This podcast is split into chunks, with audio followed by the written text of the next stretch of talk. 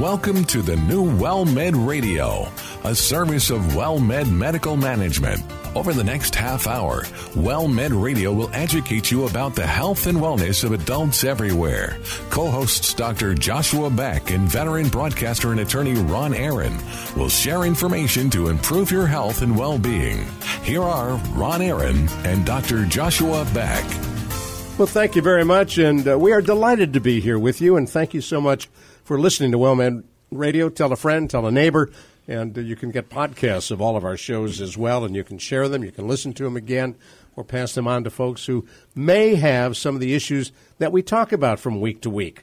I'm Ron Aaron, along with our co-host, Dr. Joshua Beck. He is board certified in family practice, and you find him at the WellMed Clinic at Loop 410 in Centerview.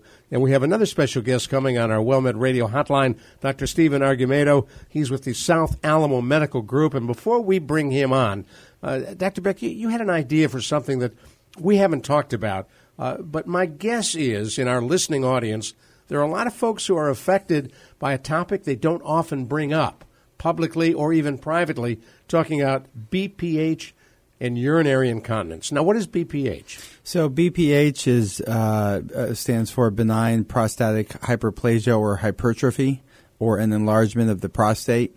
And so more so, you know, my thought was, you know, one of the common, you know, let's just say, you know, new patients and, you know, the age group in which we see, you know, which is usually a 65 and above, sometimes younger. And so a common topic that, you know, that I hear from patients, apart from their hypertension and high cholesterol and such, is leaky urine, urinary incontinence, or, you know, trouble urinating, weak urine stream, dribbling of the urine. And so with BPH, with that enlarged prostate, which unfortunately tends to affect men as they get older, especially when they're in their 60s, 70s, 80s, and it usually gets worse, is trouble urinating, you know, when the prostate gets too big and it pinches down on the urethra or the pee tube, which exits the bladder and allows you to urinate. See, women don't have one of those. They don't have a prostate. They don't, yeah, I was going to say they have a urethra, but not a prostate. It's exclusive to us. Yeah, exactly. And so oftentimes the complaint that I get is nocturia or waking up at night multiple times to urinate. Nocturia meaning? Waking up multiple times at night to urinate, or weak urine stream, dribbling of the urine, urinary frequency, you know, feeling like you have to go but nothing comes out, or you do go and you still feel like your bladder's full. And so that would be, you know, some of the symptoms that we might hear patients complain about when we suspect BPH. Well, let's welcome on board WellMed Radio.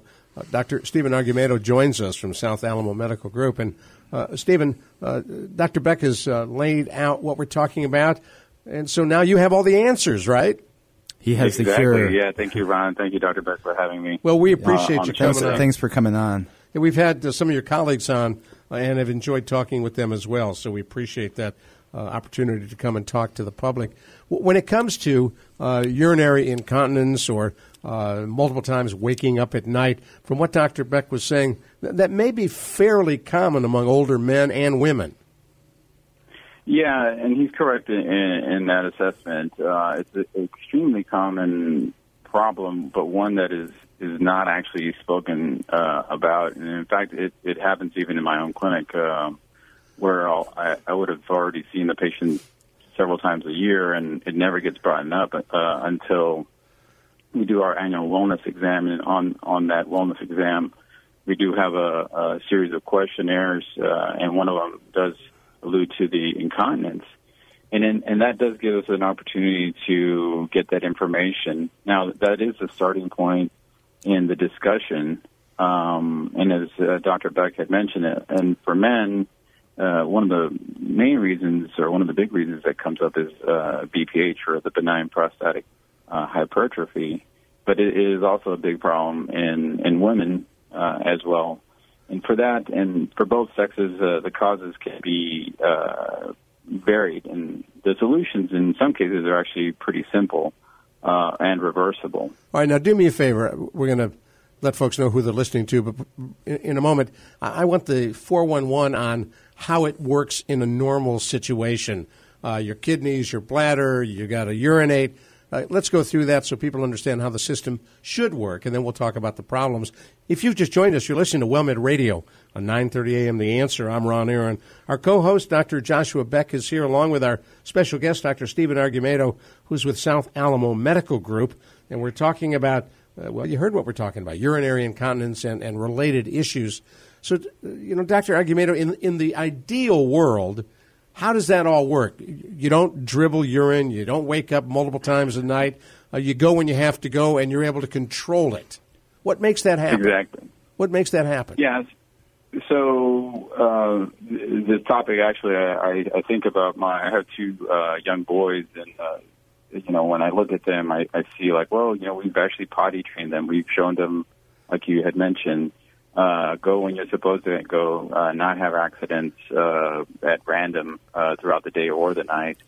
But it all starts kind of at the level of the kidneys, and the kidneys are usually, most people will have two of them kind of in their low back area, and they act as a filter of the blood. And so their job is to filter the blood and get any impurities and toxins. Basically, their job is to clean up the blood, make it nice and clean, but that trash has to go somewhere.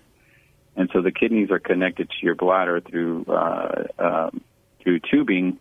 And so once that trash is collected, it gets dropped down into the bladder. And at which point the bladder has, once it fills up to a certain point, all of us have felt the sensation of, well, I need to go to the bathroom. And so at that point, you go to the bathroom and you excrete the urine. And then the process goes on until it just repeats itself throughout the day. So it's like there's floater there. There's like a little floaty thing in your bladder that when it rises up to a certain level, it sends a message, okay, we need to empty. Not really. You have a detrusor muscle or a sphincter, basically, that, you know, like a water balloon. And if you think of the opening of the balloon, you know, once it fills up too much, like if you have a water balloon and you fill it up to the max, you know, and then you turn it upside down, well, you know, the larger it's, you know, the more fluid that's in this balloon, the more it wants to come out, right?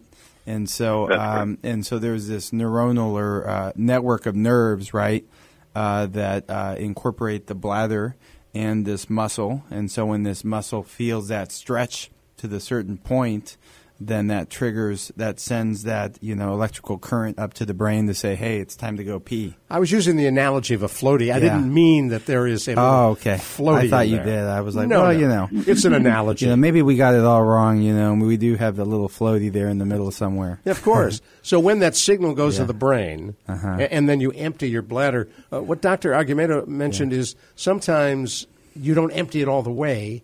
And sometimes you don't think you emptied it all the way. Mm-hmm. Now, why is that? Well, that could be due to many different things. So it really depends on the cause of the incontinence or the urinary frequency, and it could be triggered by numerous things, both you know, structural and non-structural or non-anatomical, I should say. So Stephen, waking up at night to urinate seems to be pretty common among older folks.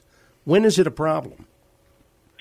Well, it's a problem when either you have what's called the incontinence, if you have full leakage without maintaining control. It's one thing if you get up and you go to the bathroom, you empty your bladder while you're in the bathroom. It's a different story when it's you just lose complete control. And one of the things Dr. Beck had mentioned is there is a bundle of nerves that are in that bladder, and so there's different disease states that can affect the nerve function of the bladder, as well as medications that can affect the nerve function of the bladder, and then you will have an accident essentially. So that's one area. And women in which you can have that could be one problem area when it's not normal. Yeah, you're saying women? I was just going to say women tend to suffer from incontinence more than men because of shorter urethras or shorter pee tubes that go from the bladder, you know, out. and so it's a smaller tube, and so they tend to have more incontinence because they don't have the penis thing to extend the urethra. Exactly. That, and then, you know, there are varying causes, you know, and there's so many different causes that, you know, we would really have to, you know, both Dr. Argumedo and I and the other docs, you know, we need to do the judicial workup to determine what the potential cause is. But in women, childbearing tends to also stretch the pelvic muscles. And so you get the fallen bladder syndrome as you get older. And so that tends to also not allow those muscles to keep that bladder, you know, kind of firmly in place. Now, fallen bladder, is that literally fallen bladder? Literally. Well, there's, so what does it mean? Well, the bladder just kind of falls down into the pelvis, and sometimes it can be so bad that it actually comes out of the opening of the vagina. And that's obviously a severe case, you know, a very extreme case. So can you go in and strap it back up? Yeah. Well, that's, you know, you've probably heard of, attorneys that are trying to get, you know, a compensation for bladder surgeries gone bad, like bladder sling surgeries where they essentially use a sling to kind of hold the bladder up in place. Right. And so, yeah, they're, you know, I don't know what kind of surgeries they do now. But, yeah, there are surgeries that can be used. You can use a pessary, which is a little donut kind of device to kind of push things back up, and I'm sure there's other avenues. You know, probably the you know what we do, especially with cases that aren't so severe, and we're kind of dipping into treatment. But Kegel's exercises or Kegel's exercises are pelvic strengthening exercises that we can, you know, tell women to use. As a means to try to, supplement medication, or to not, maybe they don't want to be on medication and they want to try something natural. So that's squeezing those muscles. And that's squeezing those muscles to kind of build up those muscles so that the bladder will be held firmly into place. Interesting. And then for BPH, you know, it really just depends, you know, if it depends on how bad it is. You know, we educate, to avoid drinking water, you know, right before you go to bed, to try to urinate right before you go to bed, or void right before you go to bed, so that you're going to bed on an empty bladder. And, of course, there's other factors that can contribute to that as well. We're going to talk more about this and bring Dr. Argumedo back into it. I'm Ron Aaron, along with our co-host, Dr. Joshua Beck, and Dr. Stephen Argumedo is on our WellMed Radio hotline. He's with South Alamo Medical Group. We're delighted you're listening to us here on 9:30 a.m. The Answer. Caregiving is incredibly difficult and challenging for thousands of people caring for someone they love. It's a job that is demanding and often feels as if it's never ending. Caregivers feel alone and lonely. That's where Caregiver SOS On Air comes to the rescue. This half-hour weekly program features nationally known gerontologist Carol Zernial and attorney and veteran broadcaster Ron Aaron. Ooh. That's me. Caregiver SOS On Air, Saturday mornings at 7:30, Sunday evenings 5:30, on 9:30 a.m. The Answer.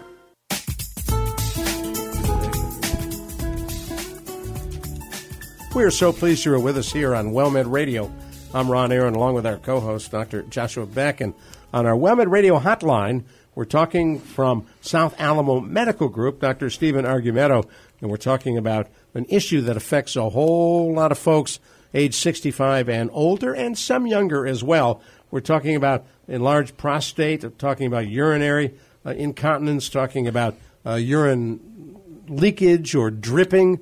You prefer leakage over dripping, right? I prefer leakage over dripping. But what Stephen said, and Dr. Beck, I'm sure you find this true as well, because patients are embarrassed by it, they don't bring it up. Yeah, oftentimes they don't bring it up. You know, they won't mention it, and so we have to ask them. And as Dr. Argumedo said, you know, we have questionnaires in place. And so we have various questionnaires, you know, based on whether they have pain or whether they have other symptoms. And one of the questionnaires, you know, is urinary incontinence. And so that's a topic that we like to bring up, not only because of the incontinence in and of itself, but especially with those patients that have nocturia or urinate at night and get up at night when it's, the dead of the dark.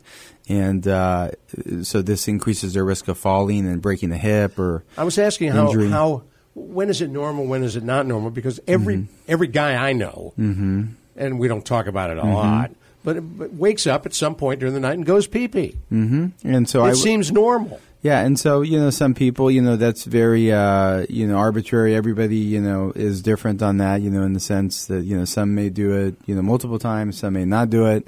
I would say when it becomes noticeable to you and you bring it up and say that, you know, whatever, you know, for the last however, you know, many weeks or months or whatever it may be or years, you know, I've been having to now wake up 5 times to go. Well, that would be a lot.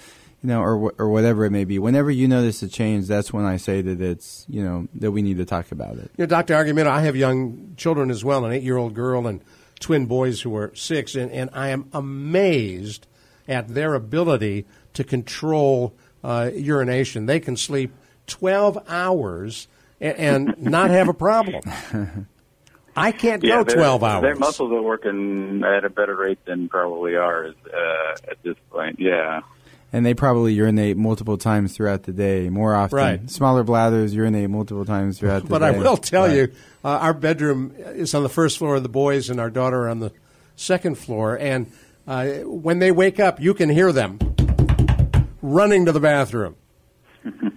Yeah. But not having accidents. Right. So that's interesting. Now talk to me a little bit about how you can get patients to get over that embarrassment because, you know, as a provider, there isn't anything, for the most part, you haven't seen or heard, and you're there to help. There's no reason to say, hey, doc, you know, I'm having this kind of problem. But how do you get patients to cross that hurdle? And I'm assuming it's more men than women who are reticent to talk. Yeah, I would say, well, actually, I think in general, both men and women, you know, I've come across where I get an order from a medical equipment company for diapers, and it could be a man or woman, and that's actually the first time I've heard about it. And, you know, so I'll bring that up to the patient and ask, well, what's been going on? How long has it been affecting you? So I think and you see the commercials on TV for Depends, and, you know, it becomes a new normal. They assume, well, you know, I'm 60, I'm 70, I'm 80, I'm 90. I should be, at this point, wearing Depends and or other brands of diapers. And this is just part of the aging process. So I think as a whole, I think we need to do probably a better job of educating patients that there's a lot of things that are related to natural aging, and then there's some things that can be modified along the way. And but so, making that awareness is a challenge. You can buy Depends without a prescription. That is correct, yes. So what are they buying that they're using a prescription? Usually the health insurance may help to subsidize the cost. So that's where that comes in. Okay. Because they are quite pricey, or they can be, depending on how many you go through in a day. Sure. Yeah, for our Medicare Advantage patients, you know, they get the added benefit of being able to get things like that through a DME company, which we use. And so... but they let you know what... patient's ordering. Mm-hmm. Yep. We get a little piece of paper that says this is what they're ordering and this is what they need, and then we got to sign off on it. And so, like Dr. Argumedo said, if it's a new patient, you know, or you know, one that's relatively new, and we didn't bring it up at the first visit, then sometimes we need to get more information to be able to get that covered, right? We need to have proper diagnosis and documentation in order to get things like that covered. Otherwise, the insurance says no. See, that's interesting, Dr. Argumedo, because my guess is the patient never thought that the topic they didn't want to bring up to you is brought up to you because they're buying diapers. Exactly, yeah. And it's one of these things, again, that there's a level of embarrassment. But as you had mentioned, this is a common topic that we run across with men and women at various ages. And it's something, you know, this is... kind of the point of our conversation today between the three of us is that we're bringing awareness to the topic, and that there are things that we can do to help modify some of these symptoms and help improve their quality of life. But it does require a visit with your health provider in order to kind of get to the bottom of what may be making some of these symptoms worse, or actually the cause of the symptoms to begin with. Now, I think I heard both of you say very often the fix is pretty easy. Yeah, I would just really quickly jump in and say that sometimes we even, you know, it's really, really simple. Sometimes this can be brought on by something as simple as a UTI, urinary tract infection, especially if it's acute, and then they've got some other associated symptoms to reflect that. Sometimes, you know, treating the infection may take care of the incontinence or the urinary frequency for that matter. Now, is there a pill for the rest of it? Yes, there are varying medications that we can prescribe, you know, in addition to, you know, some exercises and such. And so those medications, you know, some, you know, maybe better than others if the insurance will cover it. Some of them have side effects, and so sometimes you have to be judicious as to whether or not, you know, the patient, based on their age and their other medications and their other medical problems, whether it's right for them to be on a medication for that, or whether maybe it's mild enough that they don't want to do anything like that.